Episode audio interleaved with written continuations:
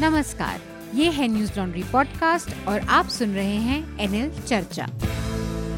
नमस्कार, मैं हूँ अतुल चौरसिया। आपका खर्चा, आपकी चर्चा, हफ़्ता दर हफ़्ता, हम एक बार फिर से लेकर आए हैं न्यूज़ लॉन्ड्री का हिंदी पॉडकास्ट एनएल चर्चा। इस हफ़्ते कई महत्वपूर्ण घटनाएँ हुई हैं, ज़्यादातर राजनीतिक घटनाक्रम ही देखने को मिला है। तो हम उन विषयों की चर्चा करेंगे। उससे पहले मैं अपने जो हमारे दो मेहमान हैं, जो अतिथि हैं इस हफ़्ते उनके बारे में आपका जल्दी से परिचय करा दूँ। हमारे साथ स्काइप पे जुड़ रहे हैं इस हफ़्ते शांतनु गुप्ता। शांतनु गुप्ता लेखक हैं और उन्होंने उत्तर प्रदेश के मुख्यमंत्री योगी आदित्यनाथ के ऊपर एक अपनी किताब लिखी है the monk who became chief minister स्वागत है शांतनु आपका चर्चा में।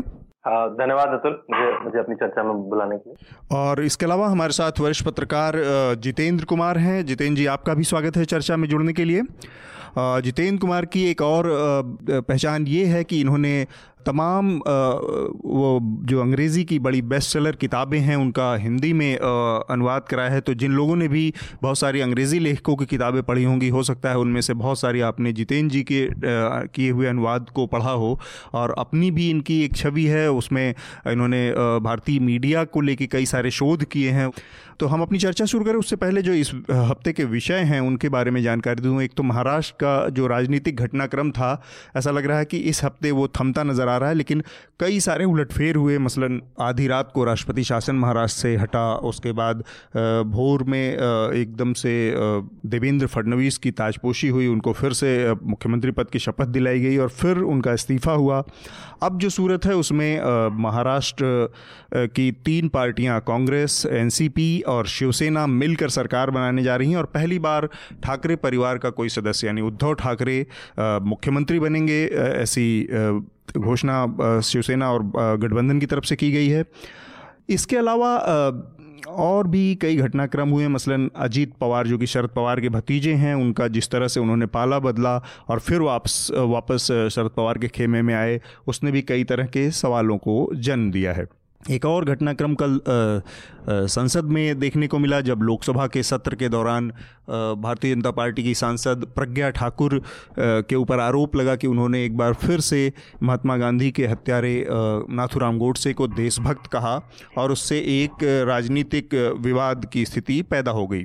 इसके अलावा एसपीजी प्रोटेक्शन का जो मामला है एसपीजी अमेंडमेंट बिल 2019 सरकार लेकर आई है, जिसके तहत पूर्व प्रधानमंत्रियों और उनके परिजनों को जो सुरक्षा दी जाती थी एसपीजी सुरक्षा, उसको हटाने का प्रावधान नए अधिनियम के तहत किया गया है। इसको लेकर भी एक गतिरोध बन रहा है। और इसके अलावा एक और बड़ी घटना इलेक्टोरल बॉन्ड को लेकर, जो कि न्यूज़ लॉन्ड्री के ज़रिए आपने पढ़ा हिंदी में और हफिंगटन पोस्ट इंडिया के ज़रिए आपने अंग्रेज़ी में पढ़ी। इस पूरी सीरीज़ को लेकर अब कई सारी चीज़ें हमारे सामने हैं। मसलन, प्रधानमंत्री ने भी इस पर अपना एक बयान दिया है। हालाँकि उन्होंने पर टिप्पणी ज़्यादा की है, बयान तो नहीं कहा जा सकता इसे। तो हम कोशिश करेंगे उस पर भी बात करें और पाकिस्तान पड़ोस में एक घटनाक्रम हुआ है, जिसके तहत वहाँ पर जनरल कमर बाजवा को एक बार फिर से आर्मी चीफ के पद पर तीन साल के एक्सटेंशन की बात चल रही थी, प्रधानमंत्री इमरान खान की तरफ़ से, लेकिन उसको वहाँ के सुप्रीम कोर्ट ने फ़िलहाल सस्पेंशन में डाल रखा है। तो मेरे ख्याल से सबसे पहले हम अपनी चर्चा की शुरुआत करते हैं महाराष्ट्र के राजनीतिक राजनीतिक घटनाक्रम से ही। अभी तक हमने एक पैटर्न देखा था कि शिवसेना के जो का जो प्रथम परिवार, जो पहली फैमिली है, ठाकरे परिवार है, वो सीधे सीधे सत्ता की राजनीति में नहीं घुसता था। राजनीति में रहते हुए भी वो बाहर से एक रिमोट कंट्रोल वाली भूमिका में रहता था। तो ऐसा क्या, ऐसी क्या स्थिति हुई कि एक तो इस स्तर तक शिवसेना गई कि उसने अपने सबसे पुराने जो सहयोगी और वैचारिक जो करीबी सहयोगी भारतीय जनता पार्टी थी उससे संबंध तोड़ने की हद तक गए और दूसरा खुद अब सत्ता की राजनीति में उतरने का उन्होंने निर्णय किया है। तो सबसे पहले मैं जितेंद्र जी आपकी प्रतिक्रिया जानूँगा फिर उसके बाद शांतनु से बात करेंगे। अतुल जी शिवसेना के साथ दिक्कत ये थी कि बाल ठाकरे वाला वाली पर्सनैलिटी किसी में रह नहीं गई थी। हम्म। और शिवसेना में अभी भी ढेर सारे ऐसे लीडरान हैं जिन्होंने बाल ठाकरे के साथ काम किया है हम्म।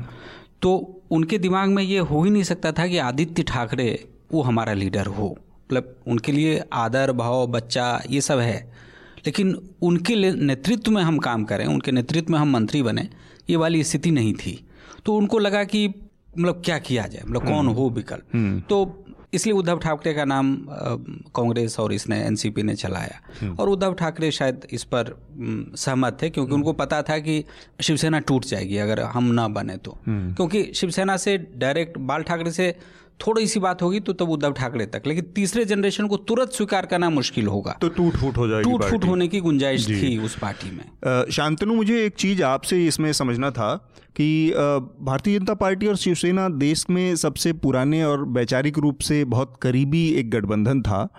तो ऐसा नहीं हो तक, हो सकता था कि भारतीय जनता पार्टी थोड़ा सा नरम पड़ती, झुकती और अपने पुराने, सबसे पुराने सहयोगी को बनाए रखती और जो आधे आधे समय के सत्ता की साझेदारी का प्रस्ताव था, उसको मानती, उस पर थोड़ा अमल करती तो जो ये किरकिरी हुई है भारतीय जनता पार्टी की, इससे बचा जा सकता था? देखिए आपने ठीक कहा अतुल कि शिवसेना भारतीय जनता पार्टी की एक बहुत पुरानी अलाई है और सबसे ज़्यादा वैचारिकली क्लोज है। चाहे आप जेडीयू को देखें या अकाली दल को देखें उनके बनस्पत सबसे ज़्यादा आइडियोलॉजिकली सबसे समीप दिखती है भारतीय जनता पार्टी के। देखिए लेकिन लेकिन किसी की आप आर्म ट्विस्टिंग पे गिव अप कर जाना वो एक अलग अलग आ, मुद्दा है। अभी तक हमें इस बात पे हम सेकंड गेस कर सकते हैं कि जो फिफ्टी फिफ्टी का फॉर्मूला था वो क्या था? मेरा उस पर गेस ये है कि वो फिफ्टी फिफ्टी का फॉर्मूला केवल सीटों को हो सकता है वो मुख्यमंत्री पद को लेकर नहीं था। ये मैं इसलिए कहता हूँ क्योंकि चुनाव के पहले मैं आपको कई रैली दिखा सकता हूँ जहाँ शिवसेना का कैंडिडेट भी स्टेज पर बैठा है जहाँ से नरेंद्र मोदी या और कोई भाजपा का बड़ा नेता कई बार मंचों से बोल रहा है कि हम नरेंद्र हम देवेंद्र फडणवीस के के के, के नेतृत्व में सरकार बनाने जा रहे हैं। अमित शाह के दो इंटरव्यू हैं दो इंग्लिश चैनल पे जहाँ पे उन्होंने कहा है कि हम देवेंद्र फडणवीस के उसमें नेतृत्व में सरकार बनाने जा रहे हैं। तब ना तो सामना में ना ना शिवसेना ने कभी कोई विरोध करा। तो जब उनकी सीट आ गई जब आदित्य ठाकरे जीत गए तो आफ्टर थॉट की तरह लगता है तो उन्होंने फिफ्टी फिफ्टी के फॉर्मूले को नया स्पिन दिया। हम्म। तो देखने में ऐसा लगता है कि ये शिवसेना ने धोखा दिया है। तो इसको मैं गिव अप इसलिए ऐसे आर्म ट्विस्टिंग अगर एक बार आप मान जाएँगे तो आपको डेली आर्म ट्विस्टिंग झेलनी पड़ेगी। इसलिए मेरे ख्याल से भाजपा ने ठीक निर्णय लिया। आ, लेकिन जैसे एक चीज़ ये कही जा रही है कि जीतू जी मैं आपसे ये जानना चाहूँगा कि शिवसेना और एनसीपी और कांग्रेस ये जो अलायंस है ये बहुत स्वाभाविक अलायंस नहीं है।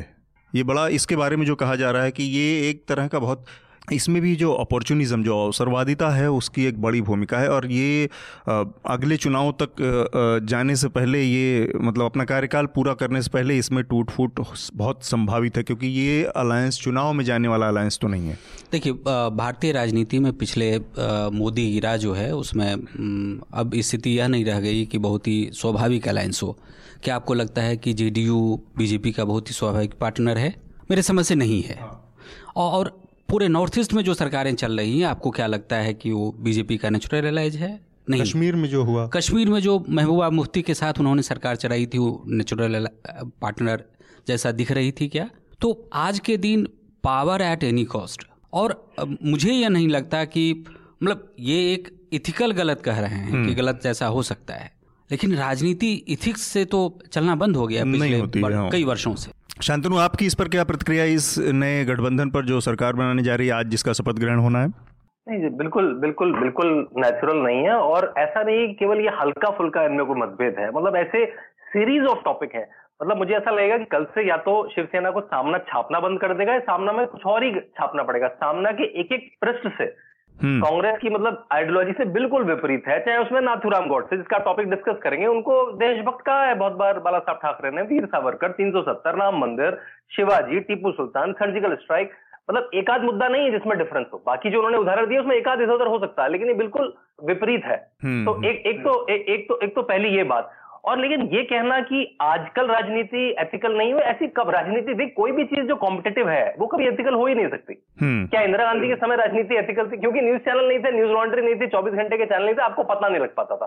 तो नेहरू के नेहरू के समय से कि सारी प्रदेश कमेटियाँ पटेल का नाम लेती हैं और नेहरू प्रधानमंत्री बन जाते हैं तो वहाँ से लेकर इंदिरा गांधी से लगे कांग्रेस ने कितनी सरकारें गिरवाई चाहे चंद्रशेखर की हो वीपी सिंह की हो तो ये कहना कि आज जाके राजनीति एथिकल नहीं रही ये कहना राजनीति जब से है जिस देश में है वो ऐसी ही है। राजनीति का नेचर तो ही ऐसा है जो भी चीज़ कॉम्पिटेटिव होगी चाहे दो कंपनियों के बीच में कोई दिक्कत हो स्कूल में दो बच्चों के बीच में कंपटीशन हो जहाँ पे कंपटीशन आएगा वो एथिक्स थोड़े दरकनार हो जाएँगे। जितेंद्र जी कुछ इस पर टिप्पणी करना चाह रहे हैं फिर हम आगे बढ़ते नहीं जहाँ तक रही बात इसकी कि अनइथिकल तो है ही अलायंस मतलब वहाँ पर किसी भी परिस्थिति में आप इसको नहीं कह सकते। लेकिन क्या 370 पर बीजेपी ने जेडीयू से कुछ राय ली थी? राम मंदिर पर उसका बीजेपी का आ, कुछ कहना था उस पर कि वो कुछ कर रहे हैं। ट्रिपल तलाक वाली जो बात थी उस पर उन्होंने क्या जेडीयू से राय मांगी थी बीजेपी गवर्नमेंट ने? तो लेकिन तभी वो आपका पार्टनर बना हुआ है बाहर से आपको सपोर्ट कर रहा है मतलब बिहार में आप सरकार चला रहे हैं इनके साथ। हम्म, हम्म। कौन सा मतलब जब आप जितना पावरफुल हैं उस तरह से आर्म टेस्टिंग करते हैं। उस समय में इंदिरा गांधी बहुत पावरफुल थी। वो आर्म ट्विस्टिंग कर रही थी। आज मोदी जी बहुत पावरफुल हैं वो आर्म ट्विस्टिंग कर रहे हैं। हम्म। एक और चीज़ इसमें मैं जोड़ना चाहूँगा ये जो दू, दू, इसका दूसरा पहलू है उस पर भी शांतनु विशेष रूप से आपसे ये मैं जानना चाहता हूँ कि ये तो एक एक विरोधाभासों का समुच्चय है जो दिख रहा है कि जिसमें एनसीपी शिवसेना और कांग्रेस एक फ्रेम में खड़ी है। ठीक है। लेकिन जो हमने पिछले शनिवार को भोर में तस्वीर देखी जिसमें फडणवीस और अजित पवार एक फ्रेम में थे, वो वो कितनी लॉजिकल चीज़ थी? अतुल, ठीक कहा। और भाजपा के बहुत सारे समर्थक उस तस्वीर से बहुत खुश नहीं थे। लेकिन एक एक दल जो टू एटी एट की विधानसभा में 105 सीट लेके आता है मैंडेट उसको मिला है। सबको पता है कि जो मैंडेट शिवसेना और और भाजपा को मिला है वो फडनवीस के नाम पे मिला है उनके कामों पे मिला है। हम्म। और वो ऐसा ऐसा उदाहरण मुझे नहीं याद आता भारत के इतिहास में जहाँ पे आप इतने बड़े दल को बाहर रख के पाँच साल तक सरकार चला पाए हो चाहे वो सेंटर में हो चाहे वो मतलब बाहर से सपोर्ट भी रहा हो कम से कम। हम्म। लेकिन इतने बड़े दल को बाहर लगा के आप सरकार नहीं बना सकते। तो भाजपा ने पहले मना कर दिया कि हम सरकार नहीं बनाएँगे हाँ, भाजपा को तो पहले मौका मिला था इस वजह से। कर रहा हूँ वो चुने हुए चुने हुए नेता है अजीत पवार। उन्होंने कहा उन्होंने सरकार बनाना बनाना के लिए उन्होंने दावा पेश किया। लेकिन हाँ वो तस्वीर विरोधाभास वाली थी और बहुत सारे लोगों को वो नहीं पसंद आई। भाजपा के बहुत सारे सपोर्टर्स ने भी कहा कि ये इससे विपक्ष में बैठना अच्छा है हम्म। और आपकी किरकिरी हुई है। नहीं ले, ले, लेकिन शांतनु क्या ये बात आ पाएँगे कि गोवा में जब हुआ था तो कौन सी बड़ी पार्टी थी और किसको सरकार बनाना चाहिए था?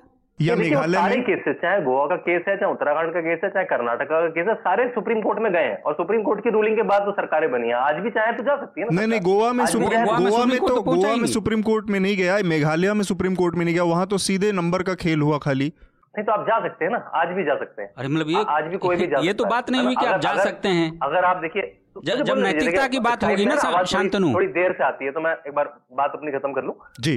देखिए, अगर अगर ये जो जो जो महाराष्ट्र का नतीजा है, महाराष्ट्र का नतीजा दिवाली से पहले आया था, पूरा एक महीना करीब हो चुका है।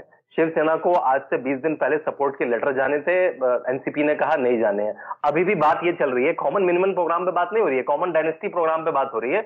कि कि पवार परिवार को गांधी परिवार को और ठाकरे परिवार को कैसे बचाया जाए? कौन सीएम बने कौन डिप्टी सीएम बने कौन स्पीकर बने? अभी भी इस पे बात चल रही है। तो अभी भी कोई नेचुरल सरकार नहीं है। तो एक महीने से अगर आप एक महीने तक आ, कुछ नहीं करेंगे तो दूसरा तो मौका देखेगा। देखिए राजनीति सत्ता सत्ता में आने का खेल आप अपोजिशन में बैठ के जो काम आप करना भी चाहते हैं जनता के लिए नहीं कर सकते। तो अगर आप फ़ील्ड खाली छोड़ देंगे तो कोई तो घुसेगा। वैक्यूम नहीं रहेगा राजनीति में। नहीं ठीक तो बात है। अगर अगर गोवा में कांग्रेस सोती पड़ी है चार दिन हो गए तीन दिन हो गए वो सरकार क्लेम ही नहीं कर रही है तो नहीं नहीं ऐसा नहीं था ऐसा नहीं था। शाम में उन्होंने गवर्नर ने बुला लिया इनको।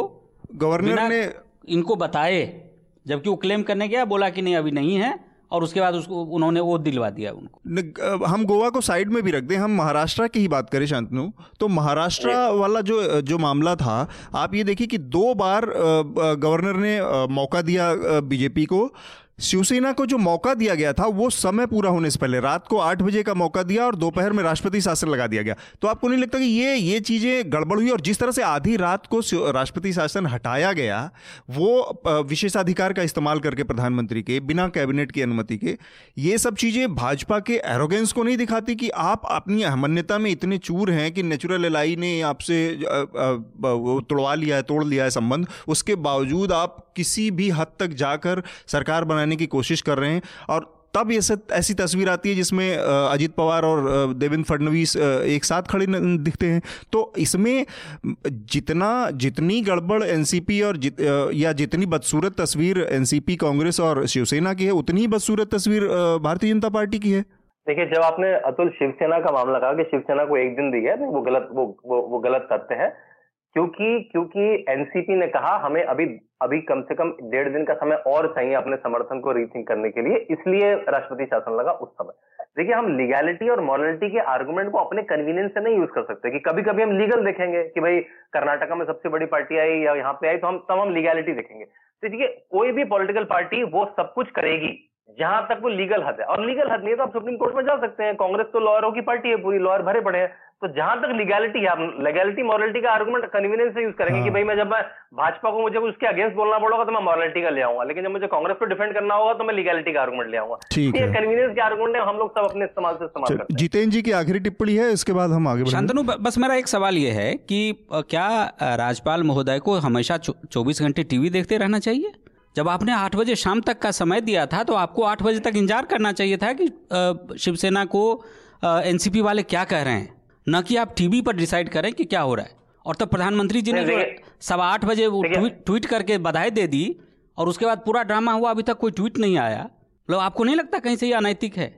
देखिए मैं मैं फिर कहूँगा इस इस पूरे में इसमें जो सबसे बड़ी अनैतिक बात है कि शिवसेना ने महाराष्ट्र के लोगों का मैंडेट चीट करा। उन्होंने भाजपा के साथ गठबंधन में कहा उसके बाद उन्होंने अपने पुत्र मुँह में या सत्ता के मुँह में उसके बाद से तो हर आदमी राजनीति खेल रहा है। एक बार बिहार में नीतीश कुमार को भी देख लीजिए कि क्या किया था उसने बीजेपी ने। दूसरी पार्टी को भी राजनीति खेलने का उतना ही हक है।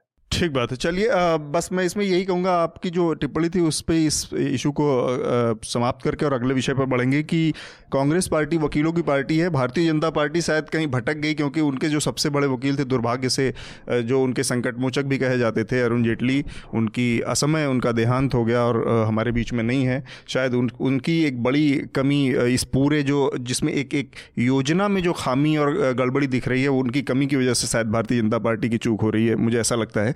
हम अपने अगले विषय की तरफ़ बढ़ते हैं, जो कि कल संसद में बहुत विद्रूप चेहरे के रूप में सामने आया।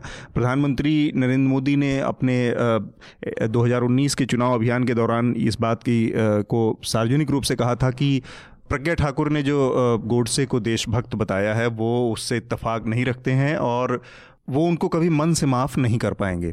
इसके बावजूद न सिर्फ़ वो पार्टी में बनी रही, चुनाव जीत गई संसद में तो एक तो भारतीय जनता पार्टी ने कोई कार्रवाई नहीं की। प्रधानमंत्री के इतने कठ, कठोर बयान के बाद, इतनी टिप्पणी के बाद भी एक तो उनका पार्टी में बने रहना और फिर संसद के भीतर संसद भवन में चलती हुई सत्र के दौरान महात्मा गांधी के हत्यारे को देशभक्त के रूप में वो डिफेंड करना ये एक, एक, एक अजीब सा चेहरा है तो मैं शांतनु आप ही से इस, पूरी बहस को शुरू करना चाहूँगा कि भारतीय जनता पार्टी की कौन सी मजबूरी है प्रज्ञा ठाकुर?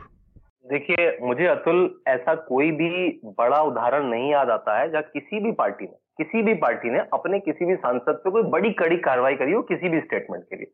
शशि थरूर हर महीने महीने के रेट से एक स्टेटमेंट देते हैं चाहे वो हिंदू तालिबान हो पाकिस्तान हिंदू हो और वो रोज के रेट पे देते हैं। तो शशि थरूर के सीरीज़ ऑफ़ बयान है ना? आपको आपको नाथुराम गोडसे का बयान आपत्तिजनक लग सकता है मुझे हिंदू तालिबान का लग सकता है। वो, वो इंटेंसिटी का कोई मीटर नहीं है कि आपका बुरा ही मुझे बुरा लगना चाहिए और मेरा बुरा आपको बुरा नहीं लगना चाहिए। तो मेरे लिए हिंदू तालिबान उतना ही बुरा है जितना नाथुराम दे, देशभक्त आपके लिए ठीक है? सिद्धू सिद्धू एक से एक बयान देते हैं उन्हें पार्टी से निकाला गया। कपिल सिब्बल ने कहा राम मंदिर के अगेंस्ट में केस लड़ा क्या कांग्रेस चाहती कांग्रेस उस स्टैंड पे रहती है कि राम मंदिर नहीं बनना चाहिए जो कपिल सिब्बल चाहते थे? मतलब क्या क्या तो देखिए पहली पहली बात तो ये हुई। तो पार्टी अलग है मतलब व्यक्ति अलग है। कल का जो वीडियो केस नहीं लड़ेगा तो क्या करेगा? मतलब एक बार अरुण जेटली का प्रोफ़ाइल चेक कर लीजिए कि उन्होंने किस किस के केस लड़े हैं। और जो बिल्कुल पार्टी के खिलाफ पोजीशन था उनका एक इनके प्रोफेशनल इस पर आप सवाल मत करिए। किसी वकील के प्रोफेशनल इस पर सवाल मत करिए ना किसी के डॉक्टर के इस पर सवाल करिए। इंडिविजुअल चाहे वो आप अरुण जेटली का एग्ज़ाम्पल देंगे मैं कपिल कपिल सिब्बल का नहीं नहीं मैं ये एग्ज़ाम्पल नहीं दे रहा हूँ कि अरुण जेटली ने क्यों लड़ा? इंडिविजुअल और पार्टी अलग चीज़ है पहली बात। शांतनु मैं ये नहीं कह रहा हूँ की अरुण जेटली ने केस क्यों लड़ा? अरुण जेटली को एक प्रोफेशनल राइट है की जिसका मन हो केस लड़े। इस पर आप सवाल नहीं, नहीं तो और भी उदाहरण दिया ना। मैंने सिद्धू के भी आपको उदाहरण दिए मैंने शशि थरूर के भी उदाहरण दिए। मैं आपको मनीशंकर ये से लेकर कई उदाहरण दे सकता हूँ किसने अपनी पार्टी से किसको बाहर निकाल दिया। हम्म, पहली बात। दूसरी बात दूसरी बात देखिए कल का वीडियो अभी तो पहले तो वो ना तो पार्लियामेंट की प्रोसीडिंग में है। साध्वी कह रही है शायद उन्होंने उधम सिंह पर रिमार्क किया था उनका माइक ऑन नहीं था उस समय। वो बाइट भी मैंने भी उस वीडियो कई बार सुना वो कहाँ पे क्या बोल रही है वो बिल्कुल समझ में भी नहीं आ रहा है दूर से उनको फ्रेम में भी नहीं है। वो एक अलग विषय है कि उन्होंने कब क्या बोला। पहले तो हमें अगर नाथुराम गौडसे की डिबेट करनी भी है हम हमारे साथ होता है कि हम जैसे नाथुराम गौडसे की डिबेट करते हैं हम एकदम हाइपर हो जाते हैं और किसी को बात ही नहीं करने देते। नाथुराम गौडसे की डिबेट में दो पार्ट है। एक है एक्ट ऑफ़ मर्डर जिसका सबने डिनाउंस कराया। बल्कि गुरु गोलवरकर ने सबसे पहला लेटर लिखा था जवाहरलाल नेहरू को और सरदार पटेल को कि इस एक्ट का हम डिनाउंस करते हैं। कड़े शब्दों में आप लेटर देख सकते कोई भी आदमी यही करेगा। में भी लेटर ठीक है? और दूसरा है उनके डिफरेंसेस नाथुराम गॉडसे के डिफरेंसेस जो गांधी से थे जो बहुत सारे लोगों के हैं। हम्म। कि भाई पाकिस्तान किस तरह से विभाजन हुआ उससे रेवेन्यू शेयरिंग किस तरह से हुई नोआखली में क्या हुआ उनके जो थर्ड डिवीज़न थे उस थर्ड डिवीज़न पे बहुत सारे लोग मानते हैं कि नाथुराम गोडसे मन से एक देशभक्त व्यक्ति थे लेकिन क्योंकि इमोशनल इम्बेलेंस में आके उन्होंने व्यक्ति का खून ही कर दिया जो बिल्कुल जघन्य अपराध है जिसके लिए उनको फांसी हुई जो और राइटली हुई। इन. दोनों एक्ट को पहले आपको अलग रखना पड़ेगा। नहीं एक... बहुत सारी पिक्चरें बनी है। अब अब मैं अपनी बात कहूँ जो अमेजन में रैंक कर रही है। वाई आई किल्ड गांधी से लेकर पिक्चरें बनी है जिसमें नाथुराम गॉडसे के पक्ष को दिखाया गया है कि वो क्यों गांधी से विपरीत विचार रखते थे। एक्ट ऑफ़ मर्डर को कोई भी एंडोर्स नहीं करता है। एक अब मैं अपनी बात करूँ? नहीं अब इसमें एक सिंपल सी बात है कि नाथुराम गोडसे को ने हत्या की थी और और ये जिस तरह से जिस जिस शटल तरीके से या जिस चलताऊ तरीके से आप गांधी के हत्यारे के महिमा मंडन वाला बयान और शशि थरूर या सिद्धू के बयान को आपस में जोड़ रहे हैं, एक तो ये मतलब मेरे ख्याल से बहुत गलत तरीका है चीज़ों को कंपेयर करने का। महात्मा गांधी का हत्यारा जो है और जिस जिस वजह से वो हत्या हुई, वो सब लोग जानते हैं। ये सबको पता है कि एक आदमी किसी मतलब एक एक आइडियोलॉजी के वशीभूत होकर या एक एक एक घृणा के उस लेवल पे जाकर उसकी उनकी हत्या की गई। दूसरी, गांधी की हत्या करना और एक एक, कोई राजनीतिक बयान देना उल्टे सीधे। और दूसरी बात ये कि आप कह रहे हैं कि आ, आ, मैं ये कह रहा हूँ कि उसमें भाजपा की क्या मजबूरी है? भारतीय जनता पार्टी तो हर मौके पर आज मैं राजनाथ सिंह का बयान देख रहा था उन्होंने कहा कि आ, हम इसको कंडेम करते हैं तो फिर प्रज्ञा ठाकुर जैसे लोगों पर कार्रवाई से कौन रोक रहा है? मैं आपको उसी कांग्रेस की एक एक एक उदाहरण दे रहा हूँ। मणिशंकर अय्यर ने प्रधानमंत्री के लिए दो बयान दिए थे। एक चाय वाला बयान उससे पार्टी ने अपने को एक बार डिस्टेंस दूर कर लिया। इसके बाद उन्होंने दूसरा बयान दिया कि नीच और आदमी से क्या उम्मीद करते उसके बाद पार्टी ने उनको पार्टी से बाहर कर दिया। तो और फिर आ भी गए एक साल में अंदर अब अब आप मतलब ये कह रहे हैं कि कांग्रेस पार्टी एक आदमी को बाहर लेके साल भर में अंदर ले, ले लेती है लेकिन भारतीय जनता पार्टी उससे भी गई गुजरी है कि वो बाहर करने का नाटक भी नहीं करना चाहती। आप ये कह हाँ, रहे हैं? तो देखिए हिंदू तालिबान हिंदू तालिबान का जो कमेंट फिर आप इसमें हिंदू तालिबान क्या है? हिंदुओं की बेजती है। भाई अगर आप एक्सट्रीमिस्ट पॉइंट ऑफ़ व्यू पे किसी चीज़ को ले जाते हैं। वो ठीक हो सकता है मेरे लिए वो ठीक नहीं है।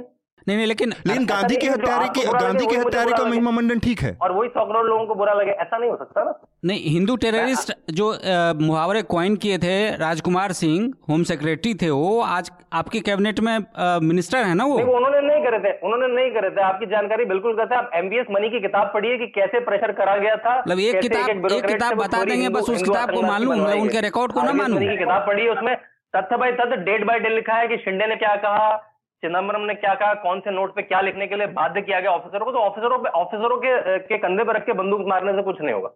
वो ऑफिसर आज पॉलिटिक्स में आ गए वो अलग बात है। ये ऑफिसर लोअर डिविजनल क्लर्क नहीं थे शांतनु। ये होम सेक्रेटरी हैं। देश के सबसे दो तीन बड़े ब्यूरोक्रेट हैं वो। बिल्कुल ठीक कह रहे हैं लेकिन वो उनसे नेता कैसे काम करवाते हैं? आरवीएस मनी जो डिफेंस जो जो डिफेंस मिनिस्ट्री में थे उन्होंने अपनी किताब में तथ्य बाय तथ्य डेट बाय डेट लिखा है। वो किताब पढ़ी है मैं आपको गिफ्ट करूँगा। तुम एक और सवाल मेरा नहीं नहीं मेरा एक कहना है कि आज आज के दिन देश को सच सच पता लगेगा तो इसका मतलब आज के दिन जो भी सारा काम कर रहे हैं वो किसी ब्यूरोक्रेट्स का कुछ नहीं है सिर्फ़ नेता चाह रहे हैं वही हो रहा है? नहीं कांग्रेस के राज में तो वैसे होता था आप अब स्थिति पलट रही है। अच्छा अच्छा ओके ओके चलिए थैंक यू मैं यहाँ पे एक और सवाल आ, मेरा है कि एक तो जो प्रज्ञा ठाकुर जैसे लोग हैं जो कि बहुत जिनका पूरा ओवरऑल रिकॉर्ड ही डायसी है संदिग्ध है कि आपके ऊपर बम विस्फोट के मामलों के आरोप हैं आप गिरफ़्तार हो चुके हैं, आप उसके बाद दूसरे तरह के सीरियल ऑफेंडर हैं कि आप हेमंत करकरे जैसे आदमी जिसको ट्वेंटी सिक्स एलेवन जो भारत के ऊपर एक इतना बड़ा हमला था, उसमें जिस आदमी ने अपनी शहादत दी मतलब सबसे सुप्रीम जो जो शहादत होती है, वो उसको आप कह रही हैं कि वो आदमी आपके शराब की वजह से मर गया। महात्मा गांधी के हत्यारे को आप कह रही हैं कि वो देशभक्त है। इतनी सारी चीज़ों को करने वाले आदमी को भाजपा ने सिर्फ़ टिकट ही नहीं दिया, संसद में पहुँचा के लेजिटिमाइज कर दिया। और यही भाजपा। आप ऑन रिकॉर्ड दो चीज़ें देख सकते हैं कि 2019 के चुनाव से पहले टिकट दिया और 2014 से पहले जब तक उनके ऊपर आरोप थे तब तक भाजपा कहती थी कि अभिनव भारत संघ से हमारा कोई लेना देना नहीं है। तो ये जो छुपा हुआ खेल है ये इस पर थोड़ा सा आप रोशनी डालेंगे कि दो जिससे कोई लेना देना नहीं था जब तक आतंकवाद के आरोप थे वो अचानक से पार्टी के टिकट पाके सांसद भी बन जाता है। तो ये कौन सा खेल होता है? देखिए जैसे आपने कहा कि उनपे उन, उनपे उनके टेरर पे आरोप हैं देखिए हर व्यक्ति जब जब कोई भी चुनाव लड़ता है तो मेरे आपके इमोशनल इमोशनल आइडियाज़ के हिसाब से चुनाव नहीं लड़ता है। चुनाव चुनाव आयोग की एक, एक संहिता है कि जो आदमी इतनी उम्र का हो ऐसा हो ऐसा हो वो चुनाव लड़ सकता है। उसने चुनाव लड़ा। जैसे मैं आपसे बार बार कह रहा हूँ लीगैलिटी और मॉरलिटी का आर्गुमेंट अपनी कन्वीनियंस से नहीं यूज़ कर सकते। हम्म, मैं हम्म। राहुल गांधी और सोनिया गांधी पे बहुत जघन्य अपराध हैं करप्शन के। वो प्रधानमंत्री बनना चाहते हैं दोनों। शशि थरूर पे अपनी बीवी की हत्या के आरोप हैं वो बहुत सारी कमेटी में है और रोज दिल्ली में दिखते हैं किसी बड़े मंच पे। तो आप अपने हिसाब से कभी मोरालिटी का आर्गुमेंट कभी लीगैलिटी का आर्गुमेंट नहीं ला सकते। ठीक है जो जो आदमी एलिजिबल है चुनाव लड़ने के लिए वो उसे उसे, पार्टी को लगेगा विनेबिलिटी है उसकी और उसकी उ, उ, उसको लगता है कि वो व्यक्ति ठीक है तो वो चुनाव लड़ेगा। हेमंत करकरे के साथ आपने वीडियो देखे हैं? अलग अलग चैनलों पे उन्होंने अपनी अपनी आत्मवीति बताई है साध्वी प्रज्ञा ने कि हेमंत करकरे के अंडर में उनके साथ क्या क्या हुआ? उन्होंने बताया उसको। आप आप आप या तो काउंटर प्रूफ लाइए आप कि हेमंत करकरे ने उनके साथ ये नहीं करा। एक आदमी एक बारे में अच्छा और बुरा साथ में हो सकता है। हेमंत करकर ने देश के लिए कुछ अच्छा करा लेकिन साध्वी प्रज्ञा के साथ अच्छा नहीं करा। उन्होंने अपना अपनी आत्मनीति बताई। और देशभक्त वाली बात मैंने आपको बताया कि जो जो उनके गांधी से डिफरेंसेस थे नाथुराम गॉडसे के वो डिफरेंसेस में बहुत सारी पिक्चरें बनी है बहुत सारे नॉवल लिखे गए बहुत सारी किताबें लिखी गई और वो आज भी बिकती है। कोई भी किताब बैन नहीं है जो नाथुराम गोडसे ने कोर्ट हम्म। में कहा वाई आई किल्ड गांधी। मतलब उनके इमोशनल इम्बैलेंस जिसके चक्कर में उन्होंने हत्या कर दी उसको कोई भी एंडोर्स नहीं करेगा कोई भी राइट माइंडेड आदमी उसको एंडोर्स नहीं करेगा। तो आपको आपको विवेक से एक्ट ऑफ़ मर्डर को और उनके डिफरेंसेस ऑफ़ गांधी से उसको आइडियोलॉजी भी नहीं कही है कि आपने पाकिस्तान एक बहुत सिंपल सी चीज़ है। क्यों करी? संत में तो बहुत बिल्कुल अलग है। हाँ ठीक बात। एक और बहुत सिंपल सी चीज़ है कि ये जो वटाबाउटरी होती है ना कि एक बहुत सिंपल सी चीज़ है कि किसी ने गांधी की हत्या की और उसको यूनानिमसली एक बहुत साफ़, स्पष्ट शब्दों में कह देना कि ये बहुत गलत काम था और हम इसकी कतई न तो समर्थन करते हैं, उल्टे निंदा करते हैं और ऐसे किसी आदमी के साथ खुद को एसोसिएट भी नहीं रखना चाहते। किसी भी सूरत में हत्या जैसे कृत्य को हम जब उसमें ये छोड़ते हैं कि उसमें एक हिस्सा तो ये है, दूसरा हिस्सा है तो फिर जिन्ना जैसे आदमी को हम खारिज क्यों करते हैं? जिन्ना का तो एक हिस्सा इतना लिबरल है कि वो हर दिन सुअर के मीट से लेके और गाय, बीफ तक हर चीज़ की तारीफ़ करता था और वो ज़िंदगी में उसने कभी नमाज़ नहीं पढ़ी और चौबीस घंटे चेन स्मोकिंग करता था। और एक टाइम उसका ऐसा है कि वो मुस्लिम लीग का लीडर बन गया और उसने भारत के बंटवारे की नींव रख दी तो हम जिन्ना को भी ये बेनिफिट और नायक और खलनायक के दो खांचों में क्यों नहीं बांट सकते?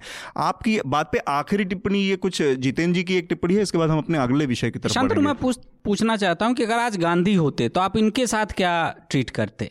गांधी को किस तरह से आप ट्रीट करते? देखिए गांधी के विचारों से मतभेद करना कोई कोई लीगली रॉन्ग नहीं है।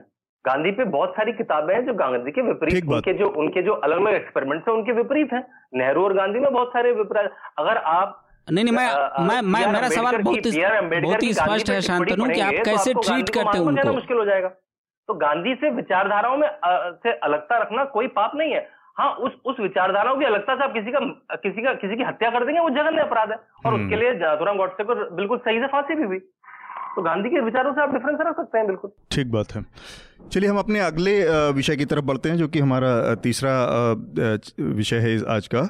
और ये इलेक्टोरल बॉन्ड से, जो कि हमारे श्रोताओं को बता दें कि इलेक्टोरल बॉन्ड का मसला न्यूज़ लॉन्ड्री पे आपने एक पूरी सीरीज़ पढ़ी कि किस तरह से इलेक्टोरल बॉन्ड जो कि हमारी चुनावी व्यवस्था में जो चंदे की व्यवस्था है, जो बाहरी कॉरपोरेशन या इंडिविजुअल आम नागरिक भी जो चंदा देता है, उसके लिए ये व्यवस्था की गई है। और 2017 में ये व्यवस्था अपने असली रूप में हमारे सामने आई, उससे पहले चंदा देने की व्यवस्था दूसरी थी। और इस व्यवस्था को लागू किया गया इसलिए, इस इस इस तर्ज पे, इस इस दावे के साथ कि इससे हमारा जो चुनावी सिस्टम है उसमें पारदर्शिता आएगी। और पारदर्शिता आज भी प्रधानमंत्री ने जो इस पूरे विवाद के ऊपर अपना बयान दिया है कल, उसमें उन्होंने कहा कि लोगों को पारदर्शिता से बड़ी दिक्कत है। और इलेक्टोरल बॉन्ड ऐसी व्यवस्था है कि जिसमें इस पारदर्शिता शब्द का, या तो फिर पारदर्शिता का मतलब उनके लिए, उनकी डिक्शनरी में कुछ हो और हो और बाकी लोगों के लिए, हम जैसे लोगों के लिए कुछ और हो, कि वो पारदर्शिता जो इस इलेक्टोरल बॉन्ड के कानून में कहती है कि कौन आदमी पैसा दे रहा है, इसकी जानकारी किसी तीसरे को नहीं लगेगी। कौन आदमी पैसा पा रहा है, इसकी भी जानकारी किसी को नहीं होगी। अब ये कौन सी पारदर्शिता आई? और तीसरी बात, जो पारदर्शिता का पब्लिक स्फेयर में कॉन्सेप्ट है, वो ये है कि सरकार के स्तर पर किए जाने वाले किसी भी काम काज की जानकारी की जानकारी या उसके बारे में किसी भी तरह की सूचना पाने का जो तरीका है, वो आम नागरिक को सुलभ हो, आम आम नागरिक को एक्सेस हो। इसी की दिशा में एक बड़ा कदम आरटीआई था कि लोगों को सरकार के स्तर पर जो चीज़ें होती हैं, कार्रवाइयाँ होती हैं, उसके बारे में जब आम नागरिक चाहे, जो कि एक्चुअल स्टेक होल्डर डेमोक्रेसी का है, जो पब्लिक मनी एक्चुअली जिसके पैसे से सारी व्यवस्था बनी हुई है, चल रही है, उसको उसकी जानकारी होनी चाहिए। लेकिन इस इलेक्टोरल बॉन्ड में ये सारी चीज़ें लापता थी, नदारद हैं। फिर भी प्रधानमंत्री और उनकी पार्टी के तमाम लोग इसको ये कहते रहे कि ये पारदर्शिता लाने का एक तरीका है। और एक और बड़ी जानकारी मैं अपने श्रोताओं को भी दे दूँ और यहाँ जो दो हमारे पैनलिस्ट हैं, इनको भी कि जो खरीदें हुई हैं इलेक्टोरल बॉन्ड की छः हज़ार करोड़ रुपए की खरीद अब तक हो चुकी है 2017 से अब तक जितने चुनाव हुए हैं उसमें। और उसमें 90 परसेंट खरीद छः हज़ार करोड़ रुपए में 90 परसेंट खरीद जो है वो एक करोड़ से ऊपर की है। यानी कि ये जो इलेक्टोरल बॉन्ड सिस्टम है, इसको सिर्फ़ और सिर्फ़ इस देश के धनी पैसे वाले कॉरपोरेट सेक्टर के लोग इस्तेमाल कर रहे हैं। इसमें ऐसा नहीं है कि कोई आम नागरिक जो पाँच हज़ार रुपये ले जाके अपना दान कर रहा है किसी राजनीतिक पार्टी को कोई दो सौ रुपये दान कर रहा है या कोई पाँच हज़ार पचास हज़ार दान कर रहा है। एक करोड़ से ज़्यादा की खरीदारियाँ हैं सारी की सारी नब्बे परसेंट। तो प्रधानमंत्री का ये कहना है कि ये पारदर्शिता से लोगों को दिक्कत है। शांतनु आपको लगता है कि ये बात इतनी सीधी है इलेक्टोरल बॉन्ड की? और नब्बे फ़ीसदी से ज़्यादा पैसे बीजेपी को गए हैं हाँ। चंदा। ये भी एक हकीकत 95 परसेंट। 95 परसेंट। देखिए अतुल इलेक्टोरल प्रोसेस में पारदर्शिता लाना एक कंटिन्यूस प्रोसेस है जो बहुत समय से हुआ है। बहुत बड़ी बड़ी संस्थाएँ जैसे एडीआर जिन्होंने कहा कि आपके जितने क्रिमिनल रिकॉर्ड हैं उनकी कोशिशों से क्रिमिनल रिकॉर्ड आने लगे। जी। अभी तक अभी तक हमें देखना था कि पहले होता क्या था। हमें एक ओटोपियन वर्ड की कामना रहती है जो होगा नहीं। काल्पनिक वर्ड की कामना रहती है जो नहीं होगा। हमें प्रैक्टिकल डिसीज़न लेने पड़ेंगे। तो अभी तक फंडिंग कैसे होती थी? जो भी इंडस्ट्रियलिस्ट था वो जहाँ पे उसे लगता था कि सरकारें बन रही हैं जिनके साथ वो काम करना चाहता है उनको गुड विट में रखने के लिए वो हर पार्टी को थोड़ा थोड़ा पैसा देता था और बिल्कुल काला धन देता था कैश में देता था। हम्म। अब आपको उसके एक स्टेप आगे बढ़ना है। आपको इस तरह से कोई सिस्टम बनाना है कि कोई बताएगा नहीं कोई अपनी बुक्स में नहीं लिखेगा। टाटा अपनी बुक्स में नहीं लिखेगा मैंने बीजेपी को कभी नहीं देगा या तो वो देना बंद कर देगा या फिर वो फिर वो ब्लैक मनी से देगा। तो एक स्टेप आगे बढ़े हम कि किस तरह से फाइनेंशियल ट्रेल क्रिएट करी जाए। कि फाइनेंशियल ट्रेल की कभी जब मुझे मौका पड़े जब मुझे कोई रेगुलरिटी दिखे तो मैं वापस जा सकूँ। मैं देख सकूँ एसबीआई के पास आपका रिकॉर्ड है। एसबीआई हम्म। के पास किसने इलेक्ट्रोल बॉन्ड कितने बनाए और किस पार्टी को फाइनली उसने किस पार्टी को दिए? पार्टी भी इसी डिक्लेयर करती है कि मुझे इतने वर्ड के इलेक्ट्रोल बॉन्ड मिले। तो आप बड़े से बड़ी आसानी से वन टू वन मैच कर लेंगे पता लग जाएगा आपको जब हम्म। आपको ज़रूरत होगी। तो पहली बार एक ऐसा तरीका आया है जो कैश को एक फाइनेंशियल ट्रेल में कन्वर्ट कर रहा है जो बिल्कुल ट्रांसपेरेंट है। जब आपको ज़रूरत पड़ेगी तो क्योंकि अगर आप कहेंगे मैं डिक्लेयर कर दूँ तो वो देना बंद कर देगा या कोई दूसरा रूट ले लेगा। तो एक उटोपियन व्यवस्था की चक्कर में प्रैक्टिकल व्यवस्था है जो आपको ट्रांसपेरेंसी की पॉसिबिलिटी दे रही है। एक मिनट। यहाँ पे आप, में जब आप कह रहे हैं ना कि आपको जब ज़रूरत पड़ेगी तो आप ले लेंगे, आपको जब ज़रूरत पड़ेगी जानकारी पा जाएँगे ये। ये जो आप है ये सिर्फ़ और सिर्फ़ वो सत्ताधारी पार्टी है जो केंद्र की सत्ता में है और जिसकी नहीं, जि, नहीं, नहीं, नहीं आम आदमी ये अरे भाई इलेक्टोरल बॉन्ड के इलेक्टोरल बॉन्ड की नियमावली में लिखा है ये आरटीआई के दायरे से बाहर है। सुप्रीम कोर्ट में जब ये केस गया तो उन्होंने जानकारी मंगवाई और केवल अवधि को मना कर दिया कि जो दस दिन इलेक्टोरल बॉन्ड मिलते हैं केवल पाँच दिन मिले और सुप्रीम कोर्ट ने अभी कोई बड़ी टिप्पणी नहीं करी है। यानी कि they are also fine with supreme court का मामला उन्होंने जानकारी मंगवाई जब भी कोई केस आएगा वो बंद लिफाफे में दोनों पार्टियों से और एसबीआई से अपनी चीज़ें मंगवा लेंगे और केस पर निर्णय दे देंगे। तो सुप्रीम तो कोर्ट का जब न्यायिक न्यायिक प्रक्रिया के लिए काम आ सकता है। एक सेकंड एक सेकंड सुप्रीम कोर्ट जब अपना निर्णय देगा तब तो तब की स्थिति होगी। अभी तक जो छह हज़ार करोड़ रुपए की बिक्री हो चुकी है आज की तारीख में उसके लिए क्या? उसकी नियमावली में साफ़ साफ़ लिखा है कि ना तो ये आरटीआई के दायरे में आता है ना इसके एंड टू एंड जो इंक्रिप्शन है एक तरह का डाला हुआ कि ना तो इसके शुरुआत वाले का पता चलेगा ना अंत वाले का पता चलेगा। तो इसमें ट्रांसपेरेंसी जो पारदर्शिता का पूरा का पूरा मोटिव ही ध्वस्त हो जाता है। दूसरी बात, आपने बहुत अच्छी एडीआर का ज़िक्र किया। एडीआर का पता है कि इस इलेक्टोरल बॉन्ड के बारे में क्या पूरी अपनी एनालिसिस क्या निकली इसका रिव्यू क्या आया था? एडीआर ने साफ़ साफ़ शब्दों में कहा कि पहले जो व्यवस्था थी, उसमें एक हद तक ट्रांसपेरेंसी फिर भी मिल जाती थी, जानकारी थी, क्योंकि एक तो जो कॉरपोरेट चंदा है, जो जो बड़े धन जो धनी घराने हैं पैसे वाले, उनके लिए एक लिमिट फिक्स थी कि कॉरपोरेट घरानों की भारत की राजनीति में एक लिमिटेड इन्फ्लुएंस होगा। साढ़े सात परसेंट उनकी जो टोटल मुनाफा है, उसका साढ़े सात परसेंट केवल वो डाल सकते थे। और उसको भी वो उन्हें अपने हर साल के अपने बाई खाते के एंड एंड में उसका स्पष्टीकरण दे, डिटेल देना पड़ता था कि किसनी पार्टी को क्या क्या गया और वो साढ़े सात परसेंट था या उससे आगे पीछे तक क्या था।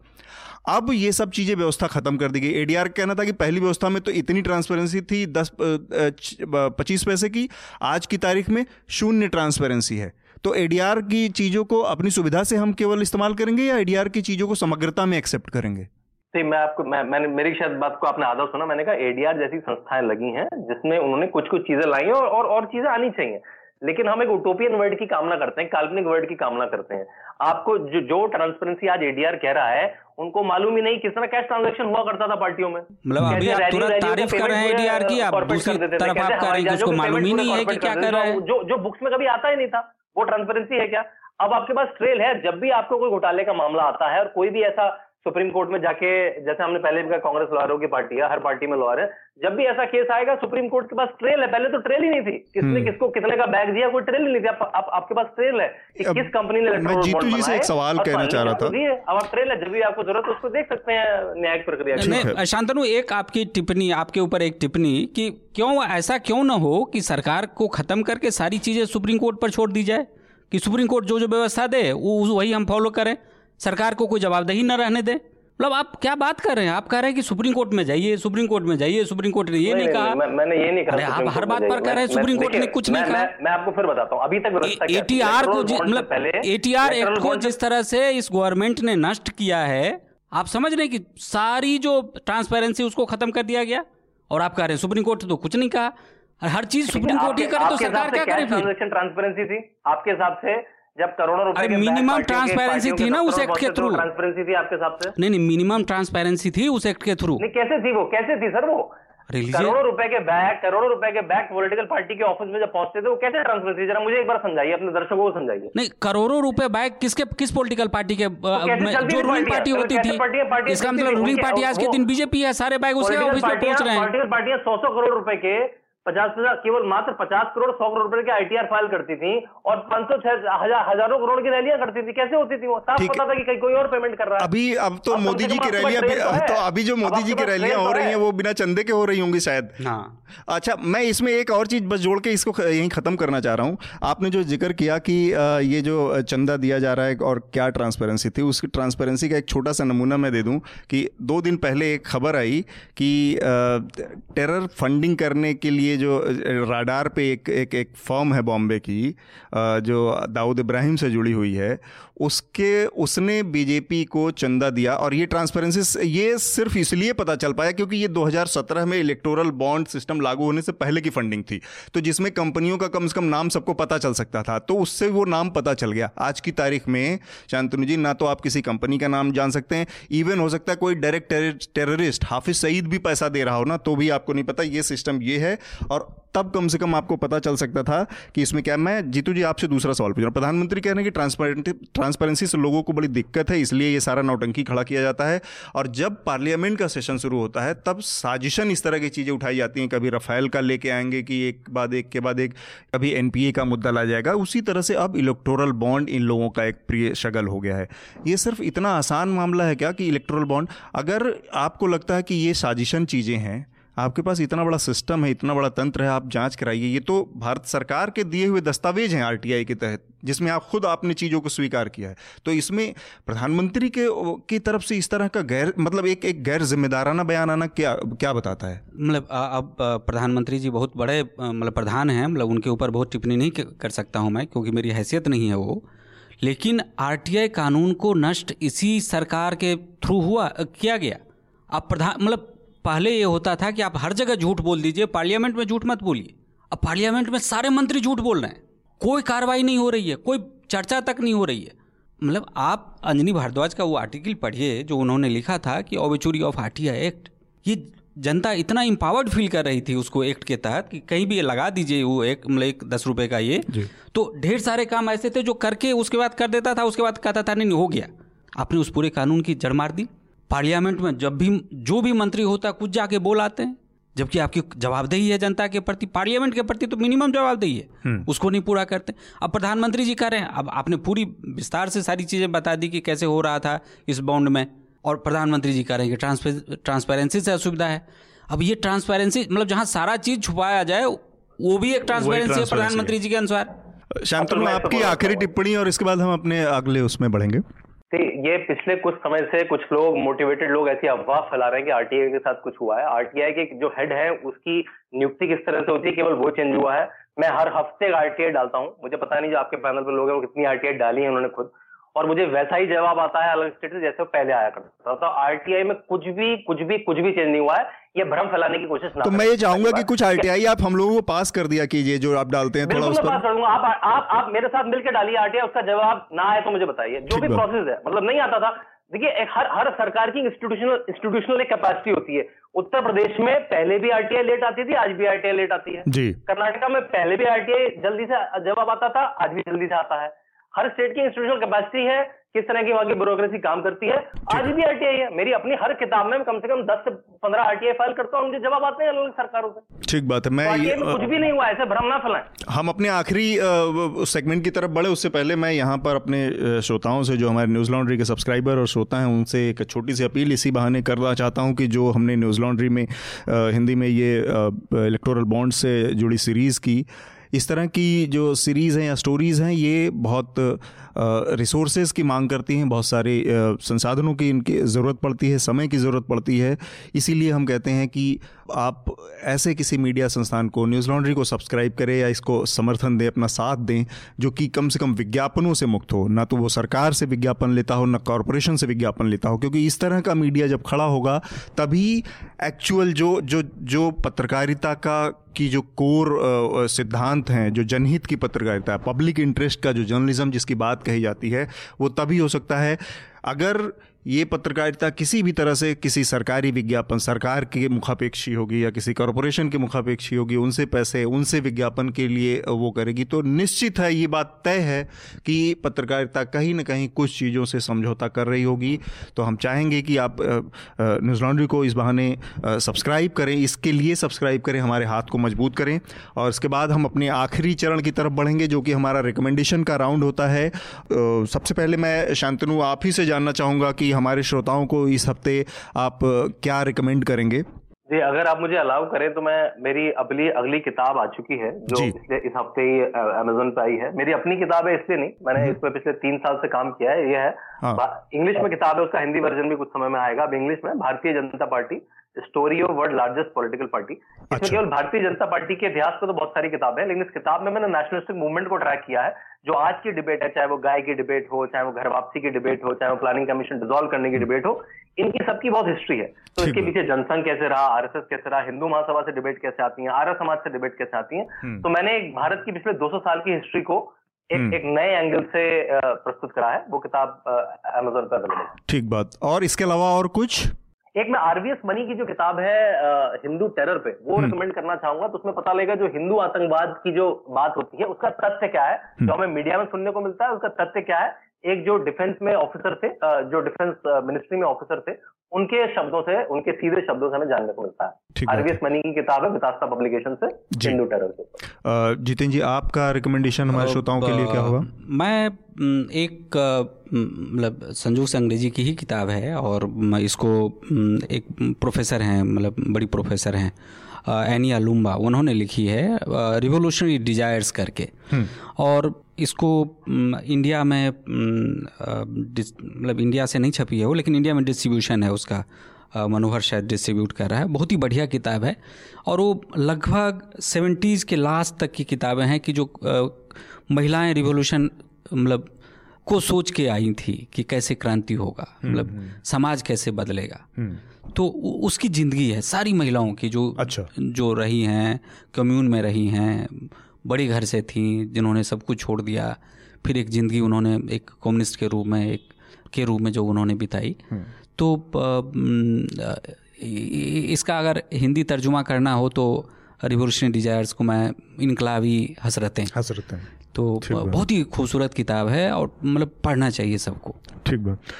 मैं इस हफ़्ते अपने श्रोताओं को एक व्यू नेटफ्लिक्स की एक सीरीज़ है, वो रिकमेंड करना चाह रहा हूँ द क्राउन बड़ी ही द क्राउन बेसिकली ब्रिटेन की क्वीन एलिजाबेथ सेकेंड की ऊपर बनी हुई है और बहुत ही पॉलिटिकल अपने उसमें है, पूरे नेचर में और चूँकि उसका जो शुरुआत होती है उनकी, वो, उस, वो समय है जिस समय ब्रिटिश राज का भारत से समापन हो रहा है, यहाँ से वापसी हो रही है और उसी के आसपास।